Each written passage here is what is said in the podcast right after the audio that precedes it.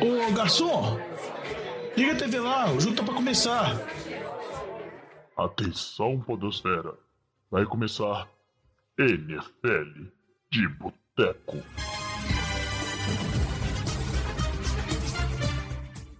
Bem-vindos a mais um NFL de Boteco, seu podcast preferido sobre futebol americano. Eu sou o Thiago de Melo e hoje estamos aqui no nosso boteco com o Diogão Coelhão. Fala, Diogão. Fala, jovem. Tudo bom? Animado para metade da temporada da NFL ainda? Uai, Diogão, animado, mas um, mais ou menos, né? Eu tô animado com a NFL como um todo, mas com o meu time eu já estou mas meio o time assim... ganhou. É, mas ganhou. corrida do mas... Garápolo. Tá, tá, tá, tá, começando a animar. Ô, Diogão, mas ganhou de quem? A ganhou do Chicago, né? Ganhou do Batatinha. Quem não ganha de Chicago, Diogão? Ué, pô, aí, aí assim, né? Oi, como é que anima? É tipo quase que obrigação. Ah, mas... Eu quero ver semana que essa semana agora, Isso. semana nova, que é contra a Arizona, dentro de divisão, vamos ver, né? Se vai ganhar, para dar um, uma animação, dar um gás aí. Aí se ganhar, o jovem entrega a taça e aí vai Nossa, estar insuportável aí, ano que vem. Cara, você me conhece, Diogão, eu não largo as esperanças, eu fico ali até o final, sou torcedor mesmo, eu vou voltar tudo. Mas assim, ganhar do time do Batatinha, Batatinha não tá aqui com a gente para defender, ah, todo mundo ganha. Esse Chicago aí, ó, se você, nosso ouvinte, é torcedor do Bears, é o saco de pancada da liga. É o time que ressuscita todo mundo, até o 49ers aí, ó, defunto. Ganhou de Chicago e aí tá aí com esperança de novo de arrumar um, um wildcard que a gente sabe muito bem, né? Conversamos e no programa atrás ali, falando da NFC, né? Como é que as vagas de líderes de divisão tá de, de, já estão definidas e o resto dos times estão horrorosos. E vamos falar um pouquinho nesse episódio como é que tá bem assim indefinido e bem precário o resto das equipes aí que tem chance de lutar por as outras duas vagas de wildcards que devem sobrar na NFC. Mas antes disso, fechar aqui a mesa do Boteco, hoje o terceiro membro do Boteco é Alex Reis. E aí, Alex? Eu já achei que o jovem nem ia me apresentar, velho. Ele já Como foi não? emendando ali no assunto, eu falei, Ih, já vai chamar a vírgula, já. É, é o Alex tá vendo, Ih, já tô vendo que eu vou ter que ficar nos bastidores, né? Mas uma coisa interessante, ó, você estava falando ali, cara, é, de torcedor, é um problema, velho, porque eu também já, assim, eu achava que eu já tinha jogado balde, mas fui assistir o jogo de ontem, velho, eu tava torcendo até o final, velho, para aquele time feio do Giants, eu ainda tava torcendo, velho, e quase que a gente ganha ainda, fiquei... é, mas é, é, é o famoso torcedor iludido, né? Não, mas isso aí você fez bem, Alex. Você sabe que eu tenho uma crítica seríssima a você que, cara, você aposta no Survival contra o Giants, você é um torcedor muito relapso. E é isso mesmo, tem que torcer. É eu assisti, assisti o jogo de segunda-feira, o Monday Night contra os Chiefs. Cara, foi bom o jogo? Não foi. Mas chegou disputando no final. E se eu fosse torcedor dos Giants, eu estaria ali torcendo pro meu time vencer. Por mais que não vale nada, né? Porque o time é Exatamente. é horroroso. E, e, mas assim, foi interessante, né? Quem aí dos nossos ouvintes, assim como nós está tendo a oportunidade de assistir né, a, a, narração do jogo, que não é a narração, na verdade, né, com comentários dos irmãos Manning, tá é bem interessante, bom, né? né, Diogão? Peyton Manning e o Eli Manning com convidados. Ontem teve teve o Josh Allen de convidado, teve o Michael Strahan de convidado. Então foi, foi bem legal assim, o pessoal comentando o jogo e falando das jogadas, tá bem interessante, né? Não, é bem legal mesmo. Você vê uma, uma, uma, outra análise do jogo, eles vão comentando. Óbvio que tem um pouco do, do alívio cômico, o Peyton Manning às vezes faz umas piadinhas, tem a interação dele com o Eli e tudo mais. Mas é muito interessante você ver eles comentando situação, falando de bastidores anteriores, analisando o jogo mesmo. Você vê que a mesma capacidade que ele tinha em campo de fazer as leituras do jogo, ele também faz, ele também tenta algumas vezes prever qual era a jogada, qual era a melhor jogada possível pela formação da defesa ou o que a defesa está pensando, assim. Então é bem interessante, vale a pena olhar. Eu não gosto, eu admito, quando o jogo está muito bacana, está muito interessante, eu não gosto de ficar o tempo todo vendo a transmissão deles, porque você acaba não prestando atenção no jogo em si. Você acaba vendo mais eles comentando, os convidados tudo mais. Igual na semana, por exemplo, passada, que teve o Tom Brady, você junta Peyton Manning e Tom Brady, assim, você fica querendo escutar, querendo absorver o máximo que dá. Mas igual no jogo de ontem, que o jogo estava mais feio, não estava tão legal, aí é a salvação de jogo ruim. Mas quando o jogo tá bom, geralmente dá dar uma passada lá, porque é muito bacana. Inclusive, quem falou que o Peyton Manning falou, mostrou lá que o filho dele botou o nome da camisa dele do Josh Allen, né, velho? E ele poderia colocar qualquer nome. E aí o filho foi lá né? Tem três quarterbacks na família. Tem o tio, tem o pai e tem o avô, que foram excelentes quarterbacks da liga. E ele vai lá e coloca o nome do Josh Allen na, na camisa dele, velho. Pois é, mas esse negócio aí eu, foi em homenagem ao Josh Allen mesmo, que eu confesso Sim. que nessa hora eu não entendi, porque talvez Sim, ele, eu, o Peyton Manning ele chamava tipo assim John Allen Manning, e aí ele só escolheu o resto do nome. Cara, não, velho. É, o time, o time é alguma coisa Bills. Aí o, o, os meninos até brincam assim, ah, será que é, era uma homenagem, tipo assim, todo, ao time do Bills, né? Então todos os jogadores colocaram nomes, né? Tipo, é, Stephon Diggs, né? É, é, Corey Beasley. Não, velho. Só todo mundo colocou o nome próprio nas costas. Só o filho do Peyton Manning que colocou o nome do Josh Allen como QB. é, é justo, né? Vamos ver a carreira do Josh Allen aí, né? Um dos favoritos do Lamba. Tem tudo para ir bem pelo que está mostrando. Mas agora vamos focar um pouquinho no programa de hoje. Hoje a gente vai falar tudo sobre essa rodada 8, que foi bem interessante.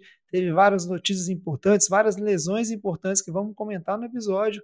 E vários quarterbacks reservas, né? Vencendo partidas pelos seus times, garantindo as vitórias. Uma coisa assim interessante também de se dizer. Antes de começar aqui as notícias e o bloco principal, vamos só né, pedir o Diogão, como sempre, para dar aqueles recadinhos, falar para vocês, nossos ouvintes, como vocês podem fazer para mandar mensagem para o NFL de Boteco, seja sugestão, reclamação, para apoiar o NFL de Boteco financeiramente. Conta para todo mundo aí, Diogão. É, o primeiro recado mais importante é que, além de escutar o NFL de Boteco, escute também o Fantasy de Boteco, que é o nosso podcast sobre Fantasy, e se quiser mandar uma mensagem para a gente, tanto relacionada à NFL, relacionada ao Fantasy, relacionada a qualquer coisa, pode mandar para a gente nas, nas, nossas redes sociais, sempre arroba NFL de Boteco, Boteco com U, que é o jeito mineiro que a gente brinca, que é o jeito certo de se inscrever. Pode mandar mensagem no Instagram, no Twitter, no Facebook, pode mandar mensagem também na Twitch, que vira e mexe, a gente aparece por lá. Pode mandar mensagem no nosso e-mail, nfldeboteco.gmail.com. E se quiser ajudar a gente, pode entrar lá no Padrim, e procurar lá NFL de Boteco, que tem como ser padrinho ou madrinha do nosso programa, que a gente sempre disponibiliza, tenta disponibilizar o máximo possível de conteúdos para vocês, mas o mais bacana é sempre essa interação com os ouvintes. Então, segue lá nas redes sociais e manda mensagem para a gente e escuta o Feitas de Boteco. É isso aí, muito bem, Diogão. Agora, sem mais delongas, vamos aqui para o nosso bloco de notícias, né? Fazer umas notícias bacanas antes de seguir para o assunto principal de hoje. Breaking News. E aí, quem diria, né? Semana passada a gente meio sem notícia, deu aquela, né, enrolada no bloco de notícias, falando de alguns jogos de algumas equipes. E essa semana bombou, né, Diogão? É, e o Alex também aí. Caramba, cara, a gente discutiu demais nos nossos grupos de WhatsApp, muita coisa interessante acontecendo. E aí começamos por uma das mais surpreendentes, que foi o Calvin Ridley, wide receiver do Atlanta Falcons, anunciando, né? Primeiro começou com aquela história tipo assim, ah, ele não vai jogar por motivos pessoais e culminou com ele se afastando da temporada e possivelmente do futebol americano para sempre, né? Notícia importante o Calvin Ridley, que é o principal receiver do time do Falcons. É, a principal arma ofensiva do time dos Falcons, sem contar o QB, igual você comentou, Jovem, o Calvin Ridley já ficou fora das duas, das últimas três partidas que o Atlanta jogou por conta de problemas pessoais. Teve o jogo contra os Jets lá na Inglaterra e o jogo dessa semana contra a Carolina, que até a Atlanta perdeu por 19 a 13. Mas um pouquinho antes de começar o jogo, saiu a notícia lá, o Calvin Ridley postou nas redes sociais, falando que está passando por problemas mentais e, consequentemente, ele precisa se tratar. E a melhor forma dele conseguir fazer isso é se afastar do futebol americano por tempo indeterminado. Então a gente não sabe se isso é uma situação temporária, se é uma, se é uma situação, vamos dizer assim, permanente, mas acaba que o Calvin Ridley é um recebedor muito novo, ele está chegando no auge dele na NFL, a gente tinha muita expectativa dele, principalmente brincando sobre fantasy, pelo fato do Julio ter saído de Atlanta e ele se tornar a principal peça ofensiva do time, que ele poderia produzir muito, mas a gente sabe todas as dificuldades que o jogo sul-americano causa, né? Tem todos os problemas físicos, todos os desgastes, e um problema mental é um problema que vem sendo cada vez mais trazido à tona por diversos atletas de alto nível, porque a pressão que eles vivem, as cobranças que eles vivem, e além de todas as dificuldades de uma pessoa normal, acaba às vezes estourando nesses atletas. Então a gente tem episódios como da Simone Biles, ginasta na última Olimpíada, que era a principal estrela da Olimpíada, ela também se afastou de algumas competições por conta disso. A Naomi Osaka, tenista também, já relatou dificuldades e também já se afastou do tênis. A gente tem atletas da NBA que já comentaram sobre esse assunto, Kevin Love, DeMar DeRozan, já, escreve, já escreveram naquele site lá, Player Tribune, que é aquele site onde geralmente os atletas se posicionam, dão a voz deles, já falaram sobre essa situação, porque a gente acaba sempre cobrando muito deles, né? Cobrando, ah, não, se está em condição, tem que ir para o jogo, se está em condição física, tem que jogar, sendo que muitas vezes ele não pode estar em condição psicológica. E às vezes nem tem nada a ver com o show americano ou com o esporte que ele pratica. É com os problemas pessoais que ele tem, família. A gente vive ainda num período pandêmico que é muito complicado para todo mundo. Imagina para esses caras, não é só porque eles têm dinheiro e têm fama que eles não têm problemas. Eles têm problemas igual todo mundo. Então, a melhor coisa mesmo é ele conseguir buscar tratamento, buscar ajuda e torcer para que ele consiga retornar ao futebol americano, porque, como eu disse, ele é muito jovem e ainda tem muito a oferecer mas vamos esperar o que vai rolar.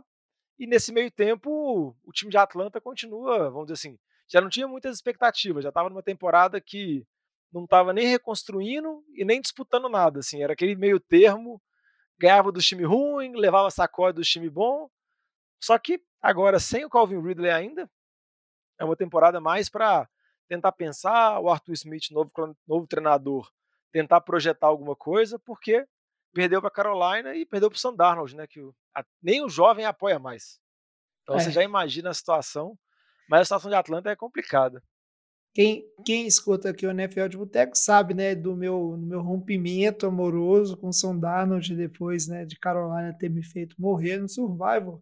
Só que esse, esse assunto é bem complexo, Jogão. Você citou um exemplo bem interessante, né, dentre vários, que é da Simone Biles, que todo mundo acompanhou nas últimas Olimpíadas, todo mundo viu de perto.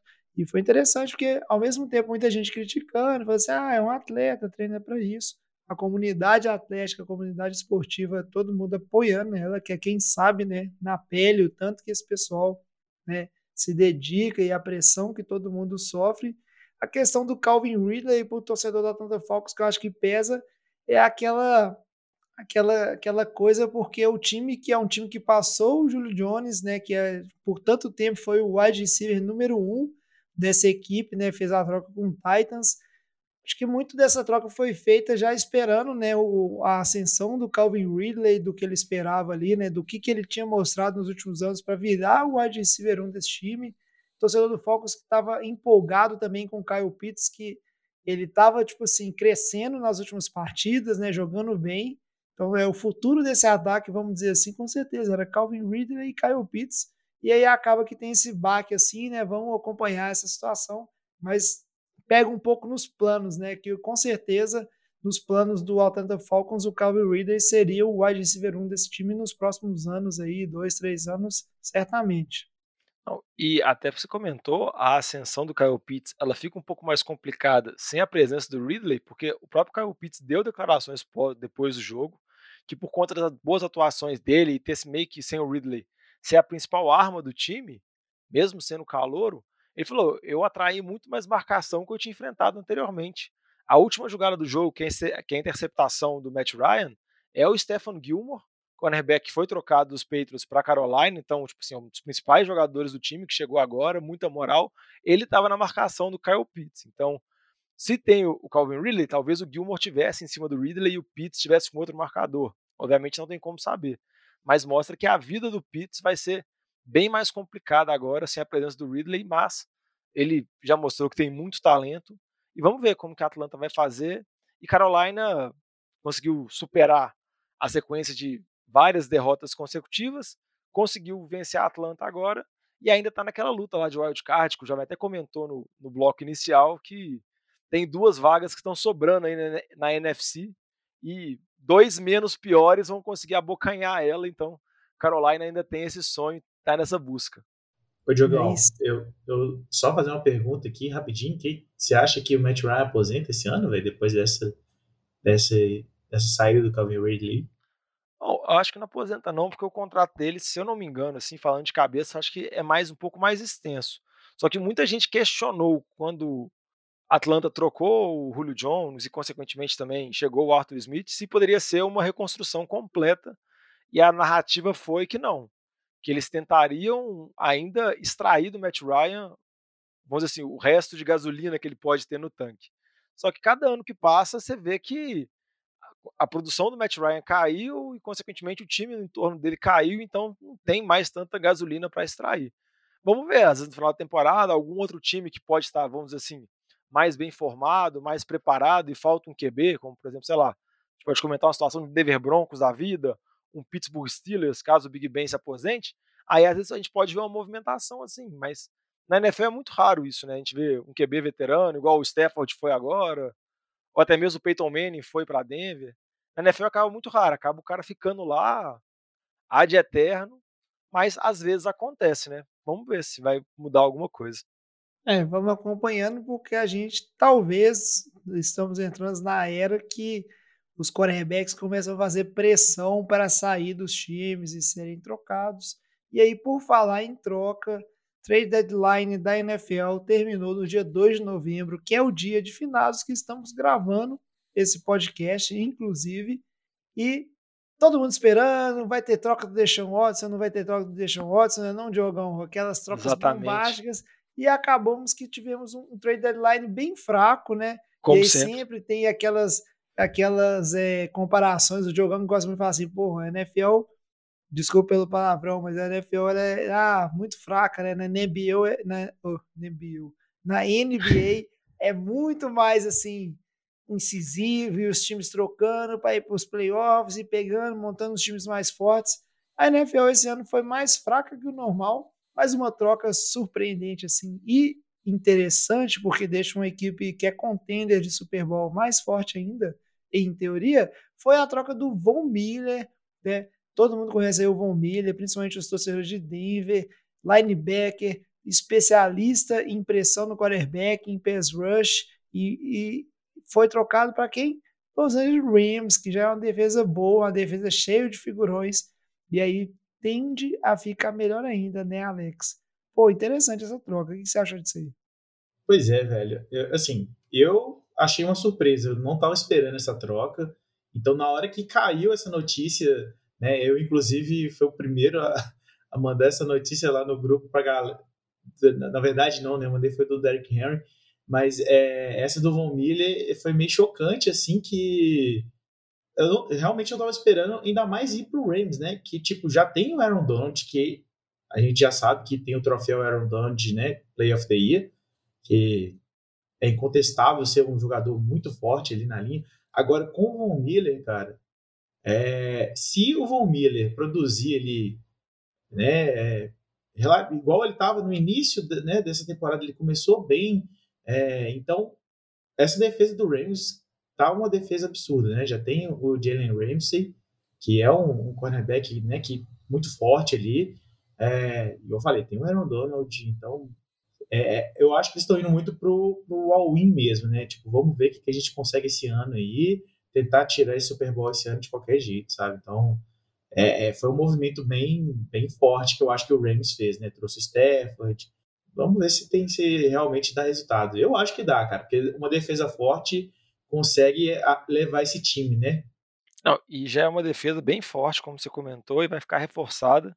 E o que é interessante é que o Rams continua com o modus operandi deles, né? Eles são um time que eles não têm pique, por exemplo, eles trocaram um pique de segunda e terceira rodada agora pelo Von Miller. Eles já não tinham pique de primeira rodada por conta das trocas do, do Ramsey comentou, e as trocas do Stafford também. Não então, tem é um de quarta que... rodada também. É, então, tipo assim, é um time que praticamente não tem picks no draft, eles, eles preferem apostar em jogadores já draftados, já um pouco veteranos. O Jalen Ramsey nem é tão veterano assim, mas Stafford é, Von Miller é. Eles tiveram Clay Matthews algumas temporadas anteriores, então eles buscam essas movimentações mais agressivas para já consolidar esse time e, igual você comentou, tá, o Win já está na disputa lá para Arizona pela divisão, é um dos favoritos da NFC e eu acho que essa troca melhora ainda mais uma defesa que é muito boa. Obviamente o Von Miller não é o mesmo Von Miller de 5, 6, 7 temporadas atrás, que foi melhor jogador de defesa, foi MVP do, do Super Bowl, vamos dizer assim, perseguindo o Cam Newton que nem louco, teve aquela temporada de, da defesa de Denver absurda. ele não é o mesmo. Mas ainda é um jogador muito talentoso e por mais que seja veterano, acho que ainda pode fazer muito barulho, principalmente jogando do lado do Aaron Donald. A gente sabe que o Aaron Donald tem uma marcação dupla, marcação tripla, isso vai fazer com que o Von Miller vai trabalhar muitas vezes no mano a mano, então às vezes falta essa peça para Los Angeles conseguir explorar o tanto que o Aaron Donald muda o jogo, né? Com relação a Denver, é um time que está 4-4, até venceu essa semana, conseguiu vencer o time fraco de Washington, mas é um time que eu acho que não tem muita aspiração para chegar mais longe, por conta de o ataque não está engrenando, o time, vamos dizer assim, a defesa está com muitos problemas, o Bradley Chubb está fora, não conseguiu, assim, a secundária não está tão dominante igual a gente esperava. Então acho que a ideia foi tentar se livrar do salário alto que o Von Miller tem, conseguir ganhar alguns bons piques de draft, que eu acho que até saiu bem por eles pelo fato do Von Miller ser bem veterano. Então acho que acabou casando para os dois assim. E o Rams continua na, na pegada atrás da Arizona, né? Massacrou Houston essa semana, o placar pode ser até mentiroso, 38 a 22, mas é porque Houston fez 22 pontos nos últimos 7 minutos finais do último período, aquele famoso garbage time. Então, continua na luta, continua na disputa e Los Angeles continua apostando muito forte. E só para fechar o que o jovem comentou sobre a trade deadline, realmente trade deadline, a gente tem muitas expectativas, bola, mil trocas malucas, aí quando tem uma lesão você tenta pensar, o Derrick Henry machucou, que a gente vai falar mais para frente, qual jogador que pode substituir, o Deshaun Watson pode ir para qual time e tudo mais, mas no final das contas não acontece nada. E só uma notícia que eu vi que eu até achei muito engraçado com relação ao Deshaun Watson, é que falou que estava tudo certo entre Miami e Houston, só faltava Miami ter certeza sobre o que seria a carreira do Deshaun Watson, se ele seria suspenso, se ele poderia jogar, se ele seria preso. Então, basicamente, faltava tudo, né? Porque é o que ninguém sabe, né? Então, tá, não. Beleza, eu, eu acordo a minha troca com você, mas eu tenho que saber o futuro. E o futuro do Deshaun Watson nem ele sabe, nem a NFL sabe, ninguém sabe. Então, a gente acaba criando muita especulação, mas não teve praticamente nada. A única movimentação do, foi o Von Miller indo para Los Angeles e o Melvin Ingram saindo de Pittsburgh e indo para Kansas City. De resto, só trocas protocolares, tudo bem sem graça. É, isso é bem interessante. Uma coisa que você falou, Diogão, que eu falo com todo mundo, é tipo assim, ah, não é, o pessoal não tá fazendo a troca, é um pique de segunda e de terceira rodada, mas o Rams não tá fazendo a troca pelo Von Miller de quatro anos atrás. O Von Miller que perdeu a temporada de 2020 inteira por lesão, por lesão, lesão. O que, que é isso, lesão? por lesão. e o, o, o jovem do pós-feriado, gente. Você tem que entender que o NFL do Boteco está no Boteco. Prejudicado, é verdade.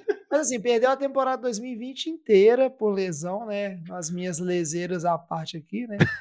E aí, só que é, não tá no auge, mas é óbvio que, tipo assim, um jogador do Von Miller, que se eu não me engano tem 32, 33 anos por aí, ele indo para um time onde você tem Aaron Donald, você tem outras peças profissionais, você está potencializando né, tudo que ele pode fazer nesse time, que é diferente do que está acontecendo no Broncos, onde muito se espera que ele seja um protagonista dessa defesa, e aí ele já está né, numa parte da carreira mais avançada, principalmente no Denver, onde você não tem o Bradley Chubb ali, por exemplo, para né, compor aquela linha, ele que está fora dessa temporada, né, não está jogando por enquanto. Então é uma questão diferente é uma troca interessante e vamos ver como é que esse time fica forte. E aí o Diogão falou uma coisa bem interessante antes da gente fechar o bloco de notícias aqui, que é a questão né, do, de, é, de Rams estar tá disputando com o Cardinals essa titularidade, essa título da divisão, né, vencer a NFC Oeste, e com certeza um desses times vai ficar com o wildcard.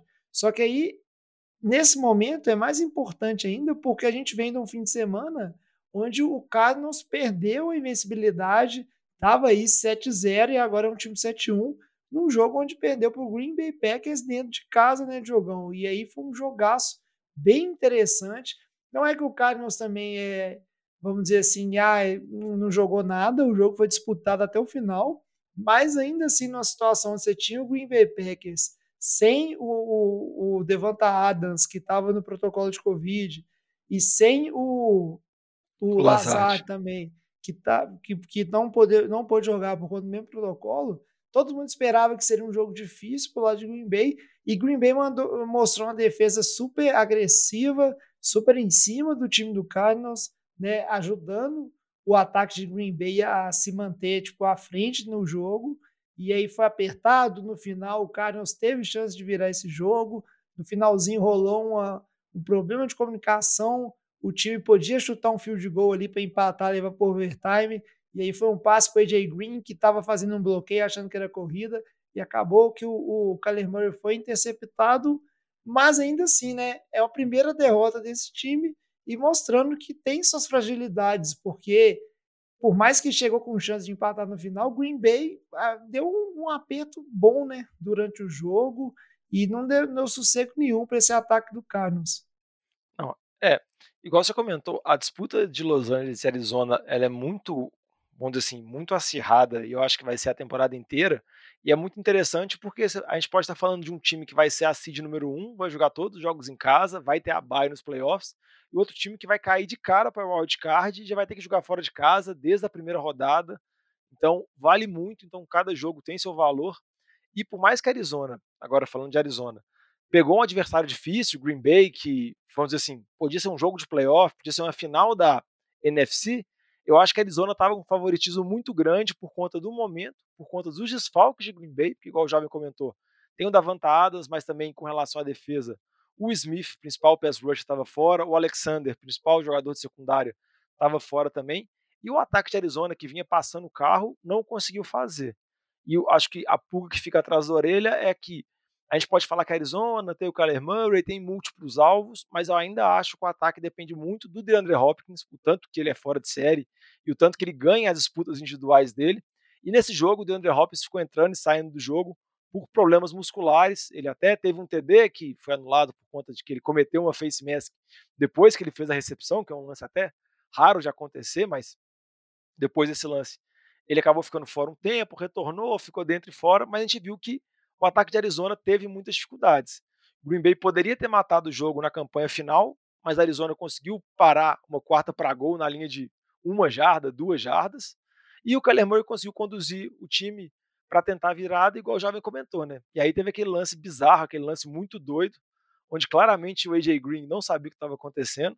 Eu vi o pessoal até zoando, falando que foi a primeira vez que um jogador, teoricamente, se aposentou em campo, né? Que o AJ Green, teoricamente, largou o que estava fazendo, ficou lá brincando de empurrar o amiguinho e nem sabia o que estava rolando, porque era uma jogada que foi, teoricamente, pensada para dar o passe para ele, que ele estava lá no mano a mano com o cara, quase numa ilha, e ele não, ele pensou que era uma corrida, estava lá bloqueando tranquilão, empurrando o marcador.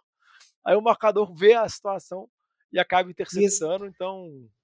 Então. Isso é interessante. Até ao contrário, né, Diego? Parecia que quem tava, é. quem tava defendendo era o AJ Green, né, velho? Exatamente. É, Não, eu acho que o marcador até ficou sem entender. E, e isso é interessante, né? Porque o, a jogada, a hora que começa a jogada, tipo assim, antes do snap, a, a gente que acompanha muito futebol americano, todo mundo já tá de olho. Lá, lá o AJ Green tá no mano a mano, é lá que vai o passe. E o Kyler Murray percebe também, ele já busca aquele passe. E a hora que ele lança é muito bizarro, é muito bizarro. O AJ Green nunca olha pra bola. Provavelmente o marcador só tava olhando pra bola porque o AJ Green tava bloqueando ele e por isso ele tava de frente pra jogada. E aí ele sai do bloqueio e tenta pegar a bola. E aí dá aquele famoso tapinha, né? Que, de uma mão para amortecer. E acaba que intercepta também num, num lance assim de, de, de, muita felicidade do marcador. E aí mata, né? Mata o overtime mata tudo. Não, e só para destacar a Green Bay, uma vitória impressionante, muito desfalcada, sendo que os jogadores voltam, né? Adams e Lazar é protocolo de Covid, então eles devem retornar já essa semana. Os jogadores da defesa, que eu comentei também, não estão com lesões permanentes. O Batiari, que é o left tackle, um dos melhores da liga, também está para retornar. Então, o time que atualmente agora é a seed número um, é a principal, vamos dizer assim, é o time de principal campanha da NFC. Começou lá tomando aquela derrota, aquele atropelo absurdo para New Orleans. Agora já mostra de novo que pode chegar longe, é o favorito da divisão, pode ter a bye. Então vamos acompanhar que foi um jogo bem bacana e mostrou um Aaron Rodgers, vamos dizer assim, mais administrando o jogo, mais controlando o jogo, queimando o relógio, sem forçando tanta bola, sem forçar tanta bola, muito por conta dos desfalques e por ser underdog mesmo. Green Bay era, vamos dizer assim, azarão nesse jogo contra a Arizona e mesmo assim conseguiu vencer e vencer fora de casa. E o Green Bay Packers, né, Diogão, que o pessoal que torce pro Green Bay nem tá lembrando, né, do maior problema que esse time tem, que é o Aaron Rodgers querendo se sair do time no final da temporada, né? Tá, tá vivendo aí uma temporada maravilhosa e nem tá lembrando dessa situação, né? Que em teoria ninguém sabe se o Aaron Rodgers vai estar nesse time na próxima temporada ou não. Mas agora chega de notícias, chega de comentar essas coisas. Eu sei que vocês pensam assim, ah, mas e aquela notícia importante? A gente vai comentar ao longo do programa, né, do Deck Henry, mais para frente um pouquinho. Mas vamos para o nosso bloco principal e falar um pouquinho do tema de hoje, que é o triunfo dos humilhados. Os humilhados serão exaltados. E aí, nessa semana, os QB reserva deitaram o cabelo nos titular. Ô, Fábio Júnior, traz aquela porçãozinha de batata frita e uma cerveja gelada para nós. E eu falo para vocês, né? Diz o ditado: quem não tem cão caça com gato. E nessa semana os gatos deitaram, meteram bronca, caçaram mesmo.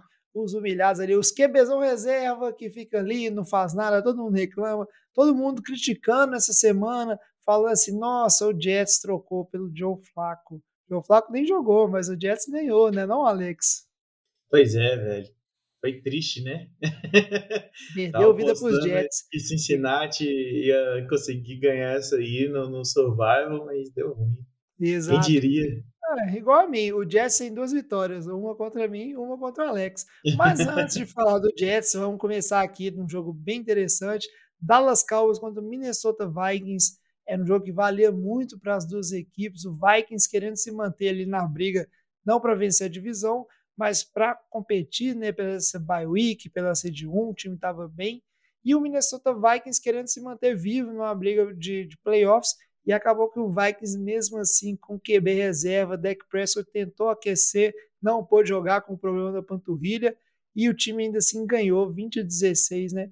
Um desempenho impressionante que ninguém esperava que esse time, depois da temporada passada, ser um Dak, Dak Prescott, ganhasse alguma coisa, né? É, mas eu acho que tem algumas diferenças com relação à temporada passada, né? A defesa dos Cowboys é bem melhor do que a defesa que a gente viu na temporada passada. Então, vale a pena ressaltar mais uma grande atuação do Trevon Diggs, o irmão do Stephon Diggs, cornerback, que acho que, se não me engano, já, acho que já tem sete interceptações na temporada. Nesse jogo ele não interceptou, mas ele anulou o Justin Jefferson o jogo inteiro, assim, mostra a evolução do jogador. Infelizmente. Segundo ano. Fantasy.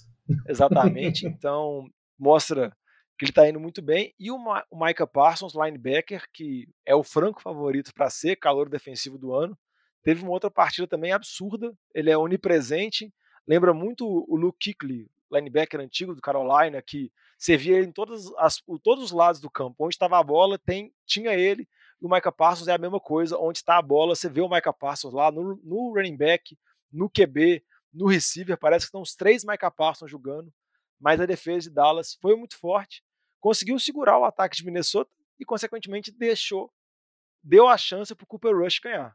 O Cooper Rush começou meio mal, teve algumas dificuldades assim. O mais maldoso pode falar que o melhor passe do jogo nem foi dele, foi do Cedric Wilson, que deu um canhão uma hora para o Sid Lamb, assim, em movimento, que foi um passe impressionante. Mas o Cooper Rush acabou jogando bem, teve a campanha final lá que, com o TD da Mari Cooper, que foi muito importante. E Dallas conseguiu mais uma vitória, mostrando que é o favorito da divisão, e também está na disputa lá para chegar na Seed 1. Resta saber agora quando que o deck volta, né? Ele aqueceu, ainda não é suficiente. Tem a dúvida ainda se ele joga essa semana, que é contra Denver.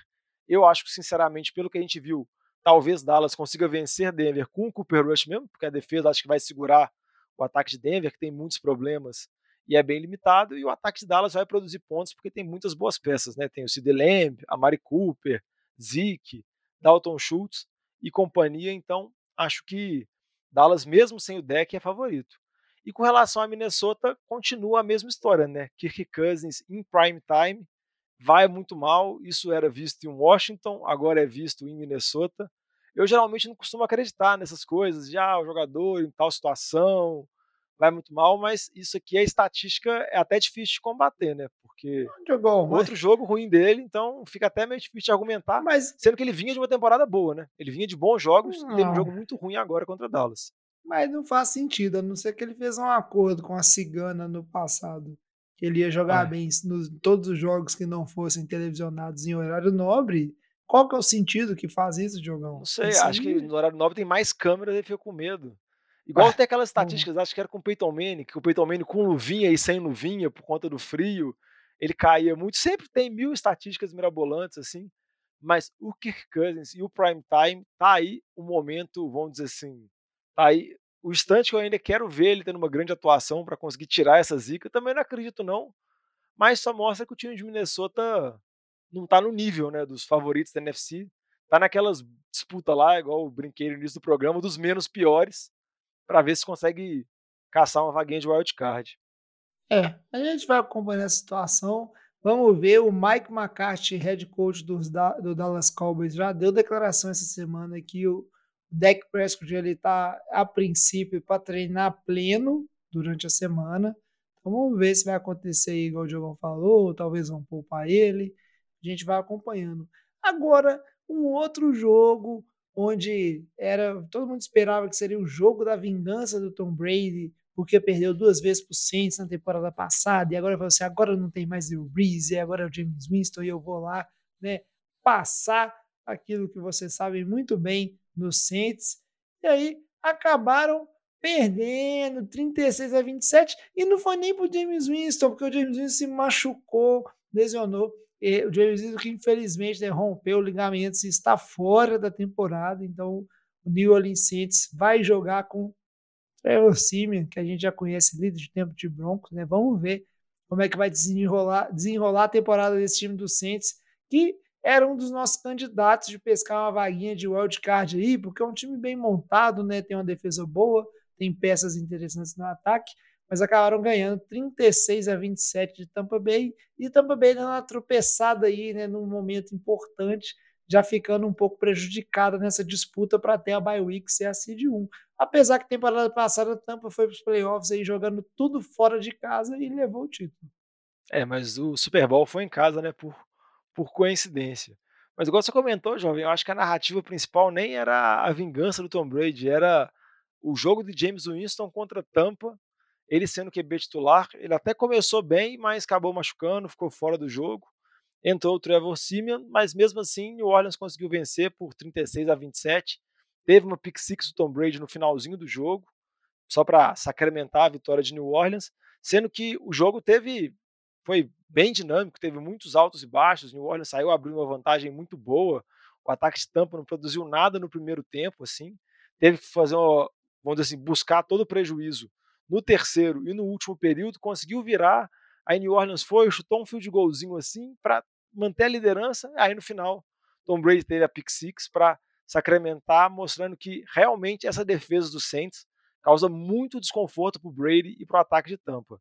Eles conseguiram superar isso nos playoffs da temporada passada, mas na temporada regular foram três jogos, sendo que dois do ano passado foram atropelos, e esse jogo agora, mais uma vez, New Orleans conseguiu vencer, e você pensa, né? Venceu sem o James Winston, que é titular, venceu sem o Tensor Hill, que é B reserva, porque estava afastado por concussão, deve retornar, Venceu sem o Michael Thomas, que ainda não retornou.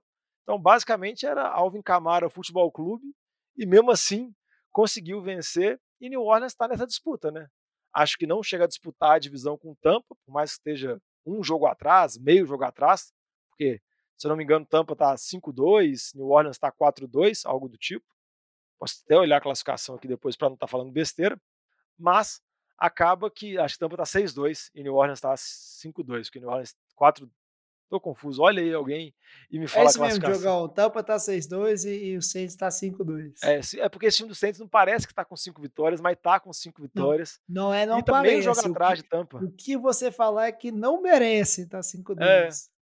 Não, é, detalhe, venceu Tampa e venceu o Green Bay, né? Então, já bateu em, em, em gente grande. E vamos ver, acho que New Orleans é um dos times que é muito bem cotados para ser wild card.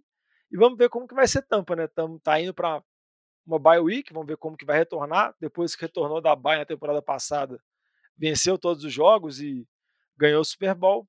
E só para fechar, mais um jogo de recorde do Tom Brady, nem sei qual recorde que ele teve mais, acho que mais jogos com 3 TDs ou 4 TDs, é porque acho que no final da história, quando o Tom Brady parar de jogar daqui a 20 anos, o livro de recordes ofensivos da NFL vai ser tudo Tom Brady, Tom Brady, Tom Brady, Tom Brady, Tom Brady. Então, acho que já tá até sem graça, assim, mas é uma temporada, um jogo após o outro é um novo recorde dele. Acho É, que o aí- objetivo dele é bater todos os recordes pra ter o nome dele em todos os recordes de ataque É. ali de QB. Ele quer Ah, fazer acho que- isso aí, é, acho. ele não vai ter mais jardas terrestres, né? Corridas. Mas Não, não Dependendo adianta. do tanto, do tanto de tempo que ele tiver É. aí, velho, quem sabe. Não, mas, não, mas não, você- ele, ele precisa jogar uns 100 anos, né? Pra tirar uma temporada do Lamar Jackson. Agora, oh, não adianta. O Tom Brady agora não pode ficar contando recorde pra ele mais. É, é só progressão. E eu digo mais: a esperança dele parar de jogar não, não envolve mais idade, envolve a Gisele querer mudar pra uma cidade onde não tem time de futebol americano. Ela se esma... ela, vai virar, ela vai virar pro Tom Brady e falar assim: Alex, mozão, quero voltar pro Brasil.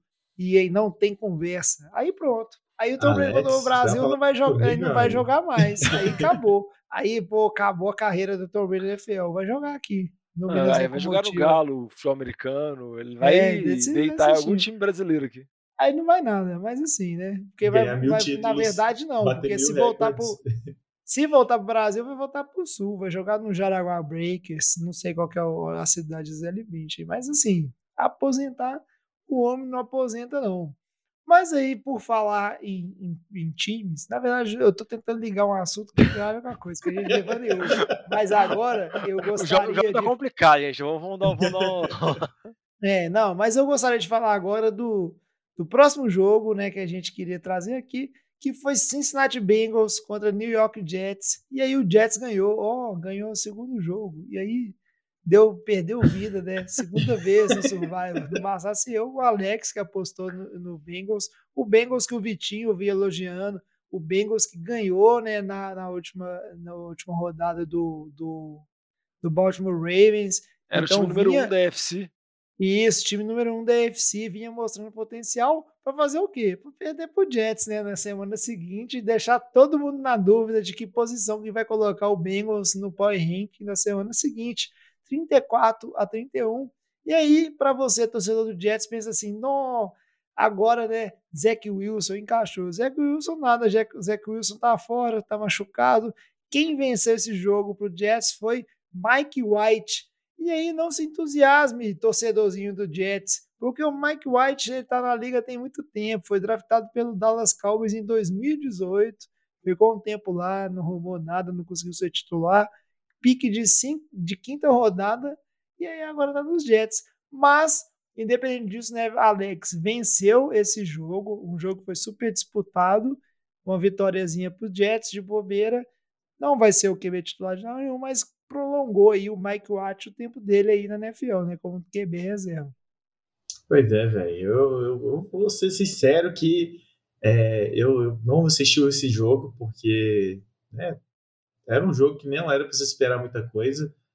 Mas fui surpresa aí quando vi que Cincinnati tinha perdido para os Jets, cara. Na hora que eu cheguei, olhei lá na, nos resultados, vi que Cincinnati perdeu por três pontos ainda, né? Nem sei se teve aquele último drive, que foi o Jets fazendo ponto na, na, naquele último drive, ou se foi o Cincinnati que não conseguiu ali empatar o jogo. Mas fiquei bem chateado, porque, poxa, velho, perder vida pro Jets tá triste, viu? Não, é, acho que o normal que a gente esperava era ficar Cincinnati 31 a 3, 31 a 7, algo desse tipo assim. Porque igual o jovem comentou, né? O Mike White foi titular desse jogo por conta que eles fizeram a troca pelo Joe Flacco, por conta da lesão do Zach Wilson, mas por conta dos protocolos sanitários, aquele negócio de Covid e tudo mais, o Joe Flacco não poderia jogar. Ainda mais que o Joe Flacco também, a troca aconteceu, acho que se não me engano, na terça-feira, sendo que na segunda daria tempo. Teve uma, um problema burocrático lá que o Jets fez, que todo mundo criticou, bateu em cima, falou: como que vocês fazem isso? E, e o cara não vai estar apto para jogar. Sendo que o Mike White foi lá, jogou bem, teve 405 jardas, 3 TDs, duas interceptações. Obviamente, as interceptações fazem parte disso, mas também teve uma recepção para conversão de dois pontos num Philly Special da vida, que até na entrevista dele ele ficou só falando várias vezes. Perguntaram para ele o que, que, você pensou quando fez a jogada, chamou a jogada. Ele falou, ele falou, eu só pensei, não posso dropar, não posso dropar, porque a bola chega devagarzinho para ele. Aí ele falou, não posso dropar, não posso dropar, não posso dropar. Ele pega, recebe e teve uma partida espetacular, né? Igual o Jovem comentou. Ele entrou na NFL em 2018, mas foi a primeira partida dele como titular e conseguiu a segunda maior marca da história em jardas. Só perde para a estreia do Cam Newton. Ele aqui, o Mike White, teve 405 jardas. Então, acho que pelo menos é um, sopro de esperança para a temporada dos Jets, que era uma temporada bem ruim, né? O Zach Wilson estava tendo muitas oscilações, a defesa não dava segurança, a defesa mostrou bons momentos contra a Cincinnati, conseguiu parar várias situações de goal line, mas o Jets ainda é um time em reconstrução, teoricamente a aposta é no Zach Wilson quando ele retornar. Vamos ver se o Mike White vai continuar como titular agora no jogo dessa semana contra Indianápolis, ou se dependendo se ele for mal, o Joe Flacco pode retornar, porque o Zach Wilson ainda fica fora por mais um tempo. E com relação a Cincinnati, dá aquela, vamos dizer assim, aquela brochada, assim, porque tinha muita expectativa, pensou que o time ia passar em cima dos Jets, mas sofreu. O Joe Burrow teve uma outra interceptação no último período, que eu acho que já aconteceu repetidas vezes nessa temporada, então é um ponto que vale a pena ficar atento. E a defesa, e a defesa de Cincinnati sofreu muito contra o ataque limitado dos Jets, né? Mas eu não acho que é nada para acender sinal vermelho, nada do tipo. Mas é uma derrota que pode custar caro, porque na divisão Cincinnati, Baltimore é o líder, Cincinnati é o segundo, mas tem Pittsburgh e Cleveland, né? Todos os times com 50% ou mais. Então é uma divisão muito parelha, como a gente já comentou em programas anteriores. A disputa vai ser firme e não dá para saber qual time que vai sair daí. Mas vamos ver o que vai acontecer. É, Diogão, o que eu acho que é, tipo assim, para o torcedor do Bengals aí, o que eu acho que fica de mais relevante é o seguinte: ah, perdeu o Jets e tal, acontece, mas o que, o que pesa nesse jogo é, é que o Jets teve um total de três turnovers. Você citou as duas interceptações do White, teve um fumble também que o Bengals recuperou. Ah, o Bengals teve um turnover lá, se eu não me engano, teve uma interceptação do Joe Burrow. Mas num jogo onde você, tipo assim, tem três turnovers né, do Jets que o seu time consegue provocar, a sua defesa consegue provocar, e ainda assim você não consegue vencer esse jogo, é uma coisa que preocupa. Você mostra algumas fragilidades, algumas falhas, que para um time que está tão bem, né, igual a gente falou, estava líder da AFC na rodada passada e com certeza está almejando playoffs, né, está com a temporada, fazendo uma temporada muito bonita, muito forte.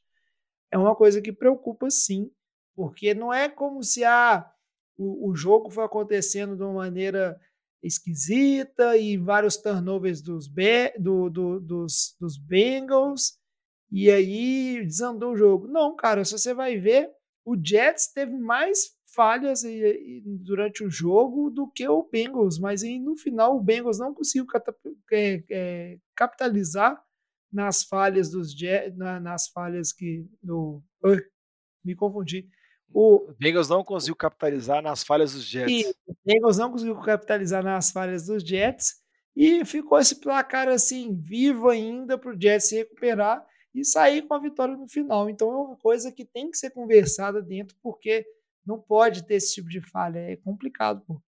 Não, é não? Eu concordo Mas, com você. E então é. já vou chamar aqui, ó, só para encerrar aqui, o último jogo de QB, QBs reservas. Esse nem teve tanta graça assim, mas foi Jacksonville e Seattle. Seattle venceu bem por 31 a 7 em casa. Foi até um jogo que teve o um desafio lá no nosso Survival do NFL de Boteco. O, o, Batatinha apostou em Seattle e o Lamba apostou em Jacksonville. Acho que mais para fazer uma gracinha, né? Mas acabou perdendo, tomou uma surra e, e morreu. Queria disputar. É, só queria disputar, só queria fazer uma graça. E a vitória de Seattle, assim, vamos dizer assim, o time está numa situação ruim, né, por conta da lesão do Russell Wilson e por conta da defesa não tá bem nessa temporada. Mas eu acho que a campanha atual 3 e 4, indo para bye, com a possibilidade do Russell Wilson voltar na semana dessa, a gente não sabe ainda se pode acontecer, se vai acontecer, mas é uma possibilidade já ventilada nesse último jogo. Acho que dá um sopro de esperança para Seattle, porque a gente já comentou, né? A NFC tem quatro times muito fortes que estão com campanha destacada tem o Orleans também, que está com uma campanha boa, mas a gente não bota a mão no fogo totalmente, tirando o Lamba.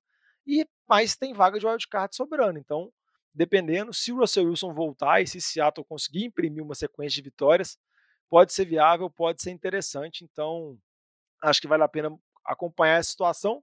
E com relação a Jacksonville, é só tristeza mesmo. O Trevor Lawrence tem mais derrotas na NFL do que ele tinha na vida dele toda pregressa antes. Contando colégio, universidade, tudo. Ele nunca perdeu tanto na vida dele igual ele perdeu em três meses de NFL. Então, acho que ele tem que pensar bem o que vai acontecer, se o Urban Meyer vai ficar, como que vai ser, para também não destruir um talento que era tão promissor. Eu ainda acho que é bem promissor, mas na situação atual de Jacksonville é é péssima. É, o Trevor Lawrence está tá vivendo o famoso bem-vindo à vida adulta, né? Cheio de boleto para pagar e tudo mais, só que não, né? NFL é outro esquema, mas está bem duro. Isso aí que você falou, Jogão, é bem interessante porque o Seattle Seahawks está no modo igual o New Orleans Saints teve na temporada passada, quando o Drew Brees esteve machucado, que é, é o famoso perder o mínimo possível, tentar ganhar umas partidas enquanto volta o QB titular para ter chances ainda. E aí essas vitórias são importantes, porque quando o Russell Wilson voltar, esse time tendo chances, ele com certeza vai disputar uma vaga de wildcard aí e ir para os playoffs, que foi o que aconteceu com o Saints, né, com o James Winston, na, na, na verdade com o Ted Bridgewater na temporada retrasada. anterior, retrasada, que foi muito bem, e aí salvou a temporada do Saints. Agora, sem mais delongas, vamos seguir o próximo bloco aqui, e falar do jogo NFL de boteco da rodada, a gente reparou um jogo, um, um, separou um jogo aqui que nem foi tão interessante, mas é um jogo muito importante no desenvolvimento. foi bem legal o jogo. É, vamos conversar. Esse assunto é bom, hein? Merece mais uma cerveja. Então, aqui, enquanto eu e o Jogão fica divertindo sobre o entretenimento do jogo, divertindo. a gente vai falar da. Divertindo. Você falou divertindo. Divertindo? No... Divergindo, Jogão. Mas tá divertindo Titans. também, jovem. É, é, é divergindo, divertindo, é tudo diversificando. Para quem, quem, falou café com arroz no programa passado, eu tô tranquilo. Tennessee Titans 34, Indianapolis Colts 31. Jogo valendo dentro da divisão, dois times que disputam aí esse título, em teoria, porque o Titans sofreu uma lesão super importante, né, também que ninguém esperava, né, Diogão? Que durante o jogo ninguém viu, mas estamos aí com o Derrick Henry fora da temporada. Mas, assim, vitória importante do Titans em cima dos Colts. Ainda mais agora que perdeu seu principal jogador. Eu acho que todo mundo concorda né, que o Derrick Henry é o principal jogador do Titans. Perdeu seu principal jogador, mas pelo menos uma vitória dentro da divisão em cima do maior rival aí para se manter na frente. Não, é uma vitória importantíssima por vários cenários, igual você comentou. Primeiro, Indianápolis era um time que vinha engrenando, então se tivesse vencido o Tennessee, poderia ter, vamos dizer assim, aquele objetivo de tentar tirar a diferença e lutar pela divisão. Com a vitória, Tennessee abriu a maior vantagem para o segundo colocado de toda a NFL e Tennessee, com a vitória, se tornou o seed número um da AFC. Óbvio que a notícia ruim, que eu acho que pesa muito, é a lesão do Derrick Henry, porque, igual você comentou, é a principal arma ofensiva e o ataque é pensado para existir o Derrick Henry. O ataque é planejado em função da existência do Derrick Henry e o que ele faz para o jogo. Poucos running backs têm a capacidade do Derrick Henry, o tamanho dele, a força dele, a velocidade dele e a durabilidade dele, de um cara que você poder utilizar toda semana 20 carregadas, 25 carregadas, 30 carregadas. A gente sabe que o ataque de Tennessee tem uma capacidade aérea, tem o AJ Brown, chegou o Julio Jones, que ainda não mostrou tudo que pode fazer, muito por conta de lesão. O Tannehill vem jogando bem nesses anos no Titans, mas muito desse ataque funciona com base no play action, né? Que é aquela jogada onde o QB ameaça a corrida, ameaça entregar a bola para o corredor e acaba dando um passe e muitas vezes pega os recebedores em situações bem favoráveis contra a defesa, que a defesa não sabe se é corrida, não sabe se é passe. E sem contar que quando um time vai jogar contra a Tennessee, eles geralmente jogam com os linebackers lá em cima ou os safeties lá em cima, que a ideia é tentar parar, na medida do possível, o Henry. E agora isso vai mudar completamente, né? A gente vai ver o que, que Tennessee vai fazer. Tem o McNichols lá, que é o substituto, que geralmente era utilizado mais em situações de passe, de final de jogo e tudo mais. Tennessee assinou com o Adrian Peterson, então trouxe um dos que foi um dos melhores running backs da sua geração. Só que a geração dele acabou, já tem uns Boa. 7, 8 anos, mas ele ainda tá Gera, bem sendo geração, utilizado. Geração passadas, né, Diogão? É, geração Deus. passadas mas ele foi um dos running backs dominantes, igual o Derrick Henry é agora, mas isso foi início dos anos 2000. Então a gente tem que ver como que isso vai ser. Se Tennessee vai mudar um pouco a ideia de jogo, se vai tentar estabelecer o ataque terrestre com o McNichols e com o Adrian Peterson, porque esse time é um time que foi para os playoffs nas últimas duas temporadas, na temporada até anterior chegou a dar um suor lá em Kansas City, conseguiu tirar New England, deu aquela surpresa assim mas acabou perdendo. Na temporada passada já não causou tanto barulho, mas conseguiu ir para os playoffs de novo. E o objetivo nessa temporada era de novo chegar nos playoffs e de novo chegar, tentar chegar na final da FC para tentar lutar pelo Super Bowl. Até que eles trouxeram o Julio Jones por conta disso. Mas a lesão do Henry é muito complicada. A probabilidade é que o Henry perca pelo menos 10 semanas. Isso quer dizer que ele perde a temporada regular toda e poderia retornar nos playoffs, né? Vamos acompanhar porque o Derrick Henry ele é, ele é um absurdo, né? Ele já quebrou todas as, as, as marcas que existem de ah, se um, se um running back tiver 250 carregadas, X carregadas no ano seguinte, não acontece nada. No ano seguinte ele vai machucar. Aí o Henry vai lá, não acontece nada. Aí ele vai e repete no ano seguinte, fala, agora ele vai machucar. E não acontece nada. E nesse jogo, o mais estranho é que ele sofreu essa lesão, se não me engano, ele quebrou o, o dedinho lá, o quinto metatarso, que é a mesma lesão que o Neymar teve, pré-Copa lá, que ele fez a cirurgia aqui em BH, e o Henry continuou jogando normal.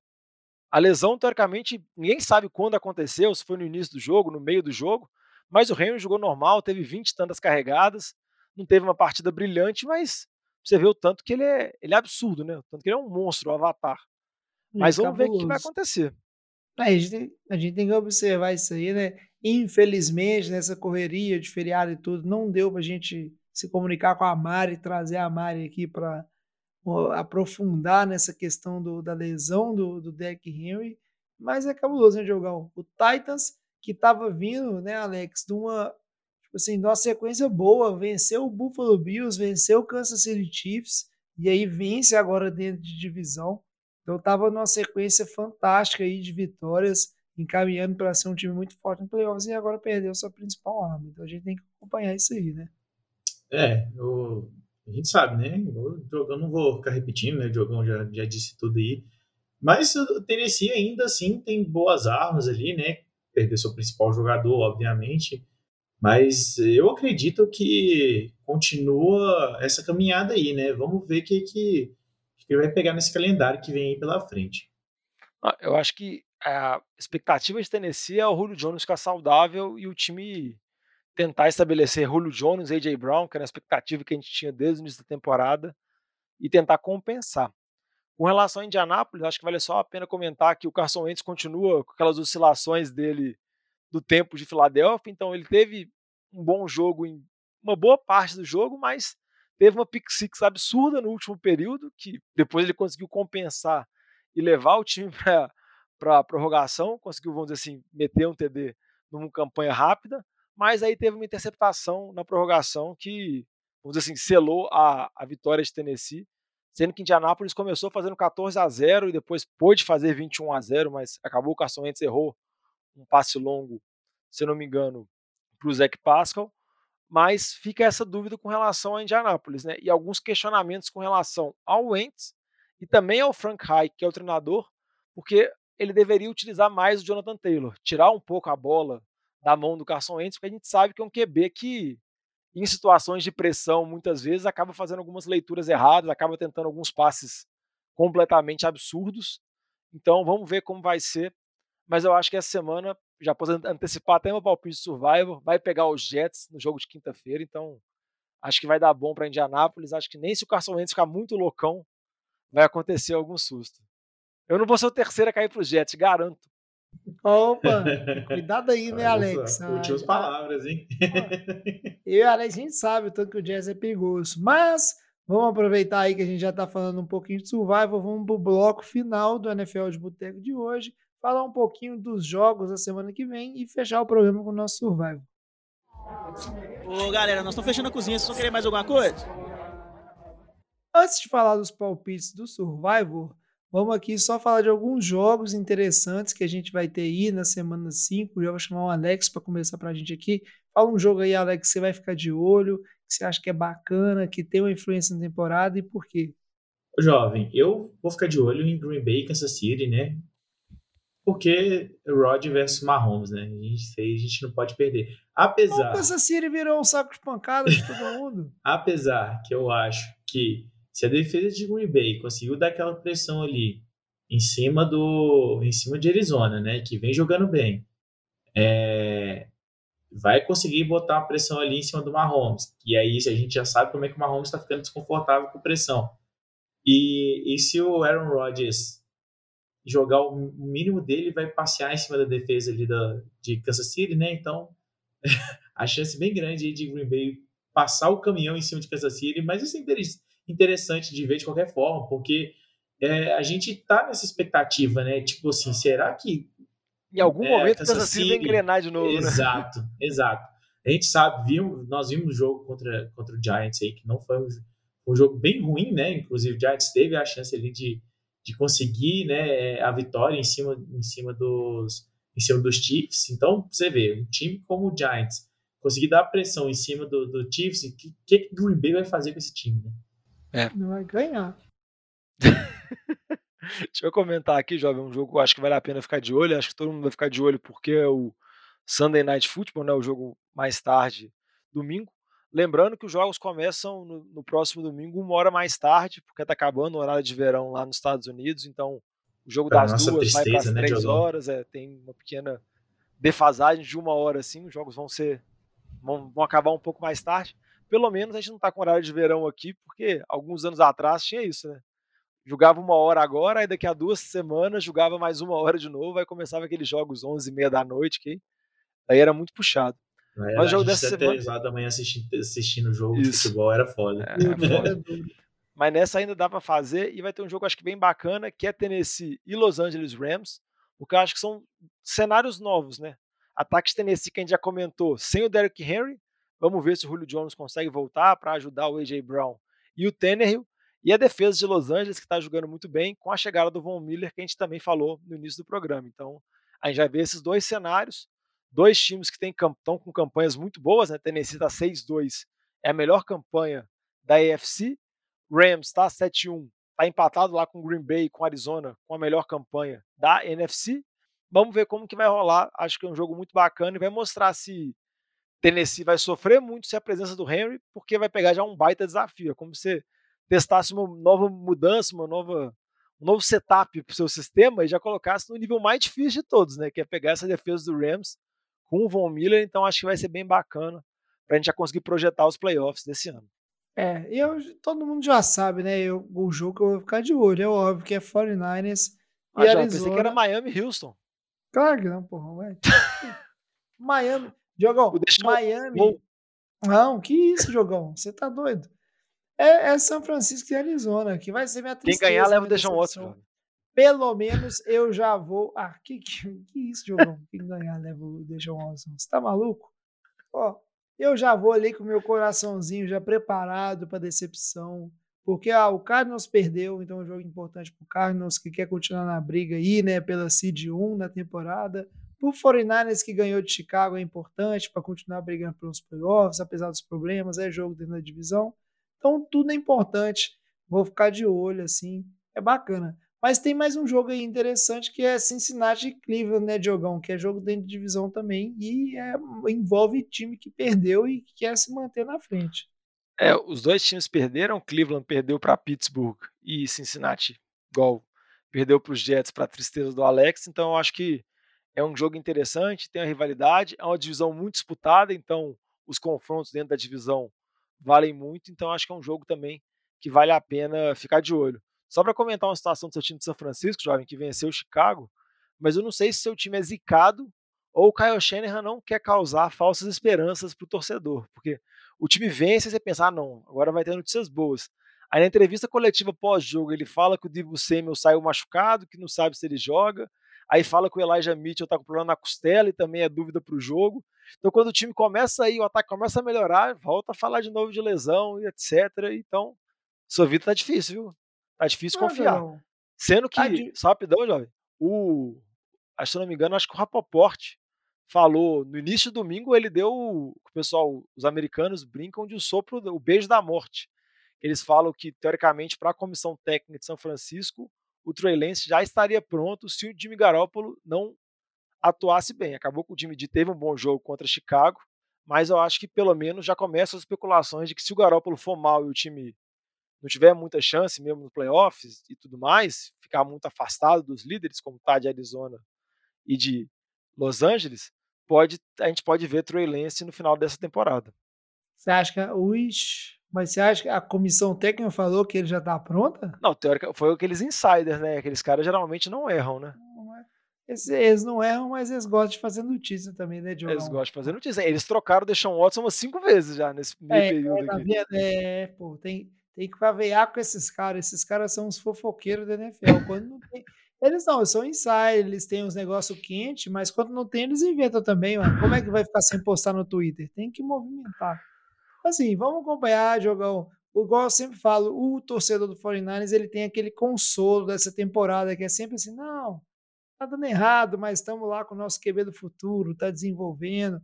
Então tem esse, essa desculpa barra consolo assim para essa temporada, mas né, vamos ver como é que como é que vai se, se desenvolvendo toda, toda essa questão. Agora assim para gente seguir aqui, ó. Ah, não, eu queria só falar um negocinho dessa, dessa parte de lesão, ó. Você, nosso ouvinte, que é torcedor do 49ers, não se preocupe. Já pedi lá na Matutina, cidade da minha mãe, para Dona Concórdia, que é uma benzedeira. Já pedi para entregar uma dúzia de ovos para ela lá e pedir para ela rezar pro 49ers e essas lesões vão acabar. Eu tenho Uma dúzia de porque- ovos? É, porque. ó, Ela pô, fazer um omelete? Não, Diogão, você não pede para ninguém rezar de graça, não, pô. Você tem que dar um Não, você treino. pegou com ovo? Mas você queria que eu desse o que para ela? Porque tá caro, né? Você tentou Não, que, velho. Não, aí. proteína de outra forma. Que isso, Jogão? Eu dei uma dúzia, eu mandei dar uma dúzia de ovos, podia ter mandado dar um porquinho, uma galinha. Não, mas carne tá caro. Aí, do jeito que você é muquirana, você mandou uns ovos de codorna Que ainda. muquirana, velho, que muquirana, que isso, Jogão? Eu mandei o que era mais fácil pro povo dar lá. Nossa, Jogão, olha que filme que você vai ver. Mas aqui, ó, não, não, não disturbe. Você, torcedor do 49ers, deixa comigo que Dona Concórdia agora vai rezar pra nós, vai benzer o time. Fazer um vai- omelete. Vai acabar, vai acabar essas lesões. Não vai ter lesão no 49ers mais, não, que Dona Concórdia, a reza dela é forte. Deixa comigo. Mas chega de ideia, Fazer uma vamos, chega de falar de time. Vamos fechar aqui. Um negócio que eu deveria ter acionado Dona Concórdia antes era o Survivor, né? Já morri, mas foi lembrar dela só depois. Essa semana a gente já teve aí ao longo do programa, vocês escutaram bem aí o Alex, né? Postou em Cincinnati, perdeu para os Jets. Teve o É, Lamba que foi. resolveu desafiar o, o pique do Batatinha, né? De Seattle contra Jaguars. Mas aí o Jaguars mostrou que tá firme e forte aí, descendo ruim, perdeu feio e o Lamba morreu. Então já temos dois, né? Abatidos do Survival aqui do Boteco. E aí dos piques dessa semana a gente começa com o Luiz, é o primeiro a escolher. Ele resolveu né, ser clubista essa semana e escolheu o Patriots. O Patriots vai jogar contra o Panthers. Então vamos ver aí, né? Se o Panthers vai conseguir fazer frente ou não ao Patriots. E aí, Sam o contra Bill Belichick. é, né? Vai ser, vai ser uma tragédia jogar. Porque agora eu não sou fã do Sandarno mais, não. O Sandarno é uma bosta. E aí ele vai mal. Não, mas eu, eu já aviso o Mac Jones, que vem jogando muito bem, que ele vai pegar do outro lado o Stephon Gilmore, que saiu obrigado lá de New England, que vai estar jogando na força do ódio também, viu? Então acho É, que vai ser não um é, jogo que vai ser um duelo defensivo. Lei do ex, hein? A lei do ex, ela não acontece só no futebol, não, né, velho? Ela acontece também no, no, no NFL, futebol americano, com certeza. Mas aí, Diogão, você que é o pique da sequência, conta pra todo mundo aí qual que é a sua escolha do Survivor dessa semana. É, Eu já falei lá atrás, vou apostar em Indianápolis, que eu acho que vai conseguir se recuperar. Vai enfrentar os Jets, eu sei que o Jets está sendo o carrasco aqui do NFL de boteco, mas eu não acho que o raio Michael White cai duas vezes no mesmo lugar, então vou apostar em Indianápolis, que pega o Jets na quinta-feira. É isso aí. Na sequência do Diogão, quem escolheu foi o Vitinho, e aí ele foi de Miami Dolphins, que vai jogar contra o Houston Texas. Deixar Então, o Watson famoso- Bowl. É, famoso. Deixa um Watson bom. Que isso, Diogão? que papo é esse? Mas assim, né? Famoso Vitinho tá com vida sobrando e resolveu, né? Gastar Não, é- agora. é, é porque o, o Vitinho falou, nunca vou escolher Miami na vida, né? É, A única Aproveita chance é Houston. pegar É. Houston, então ele foi nessa aposta. Pois é, falou, agora é a hora. E aí tá aí fazendo sua aposta, né, de faturar um joguinho tranquilo com um time aí que não tá bem. Na sequência foi o Batatinha, que nessa semana ele foi de Dallas Cowboys, Dallas vai jogar contra o Denver. Denver que tem todos os problemas que a gente elencou ao longo do programa. E Dallas que tá aí voando, não só no ataque, como na defesa também. Os meninos falaram bem aí do Diggs e do Mika Parsons, então é um pique assim seguro, em teoria, pro Batatinha. E para fechar, né, agora somos só cinco. Alex, qual que foi seu pique aí, fechando a rodada de Survival do Boteco? Cara, eu fiquei bem, bem, bem indeciso ali se eu ia arriscar apostar no Chargers, Mas eu resolvi ir de Saints. Vamos ver o que, que acontece aí. Saints vai pegar. Quem mesmo? Atlanta. Atlanta, né? Isso aí, Atlanta. Então, vamos ver aí o que, que dá, né? Eu acho que eu acho que Saints consegue levar essa aí em cima de Atlanta. Uai. Nossa, pra você ver, a galera tá, a galera tá, tá corajosa, né? Tem um apostando que talvez Trevor Simia como QB, Batata talvez Cooper Rush como QB. Então as apostas estão tão, tão tá- ousadas. O povo tá gastando, né, Diogão? E que medo é esse do Eagles, né, velho? Não vou postar no Chargers contra o Eagles. Acabou o Chargers, estava lá no nosso top 10 do ranking e o bicho não ganha nem do Ah, Eagles. mas é mais. porque o Eagles atropelou o time de Detroit. Eu até brinquei no Fantasy de Boteco, eu falei que eu acho que o Detroit se baseia pelo adversário, assim. Ele acaba engrossando contra times bons, mas pega um time ruim e leva atropelo monstruoso. Então, é muito doido. Essa semana tá de bye, então a gente não sabe o que vai fazer. Eles, é, é porque eles acabam jogando contra eles mesmo, eles são ruins, aí eles não, não nivelam muito, né? Né, Mas, Pode ser. Mas eu acho que o Alex tá com medo do Eagles. Mas não precisa ter medo do Eagles, não. Nem o Vitinho acredita O problema, Eagles. Não, o problema, precisa- o problema maior, Diogão, desse jogo, sabe o que, que é? É porque é em Filadélfia, velho. E eu pago pau pro, pra, pro Igor jogando lá em Filadélfia. velho. É. Não sei, cara. Eu acho que tem que ter medo do Eagles, porque eu perdi vida pro Eagles na semana 1. Então é, é isso aí, né? Esses Mas é, times. não, eu não quero repetir o, o passo do jovem, entendeu? É. Perdeu pro Jets, perdeu pro Eagles, perdeu pro Giants. Não, É, não dá. esses times fedorentos tem que tomar, tem que tomar cuidado. Mas é isso aí, a gente vai ficando por aqui, o NFL de Boteco. Esperamos que vocês tenham gostado do programa. Antes de encerrar, vou só pedir o Diogão para falar novamente como é que o pessoal pode fazer, Diogão, para mandar uma mensagem, comentar do programa, mandar sugestão, mandar um papo de boteco, uma pergunta para a gente discutir aqui no programa. Quais são os canais? É, pode procurar a gente nas principais redes sociais, Twitter, Facebook, Instagram, na Twitch também, sempre arroba NFL de Boteco, Boteco com U. Pode mandar mensagem pra gente também no nfldeboteco.gmail.com, mandando dúvidas, mandando sugestões para os programas, mandando papo de boteco, geralmente quando vocês mandam algum assunto interessante, a gente coloca na roda aqui para discutir, dando a impressão que seus times vão conseguir superar as lesões, no caso os times que estão com os QBs reservas, se vão conseguir superar isso até os QBs titulares voltarem, achando qual time que vai conseguir a seed 1 na NFC e a seed 1 na NFC, manda mensagem que a interação com os ouvintes é sempre muito bacana. E se você jogar Fantasy, escuta também lá o Fantasy de Boteco, porque é muito bacana, a gente dá algumas dicas boas. Nessa semana foi eu e Vitinho falando muito dessa rodada, da rodada 8 que aconteceu, essas várias lesões, comentando a situação e também projetando um pouco da semana 9. E se quiser também mandar um áudio pra gente, que o Alex costuma colocar para tocar no programa, é lá no Anchor, dá uma olhada lá, se você consegue achar, manda pra gente, que dependendo do áudio, a gente coloca aqui no programa para poder debater e poder comentar. Sim. É isso aí, muito bem, Diogão. Então a gente vai ficando por aqui. Muito obrigado, Alex. Muito obrigado, Diogão, pelo programa de hoje.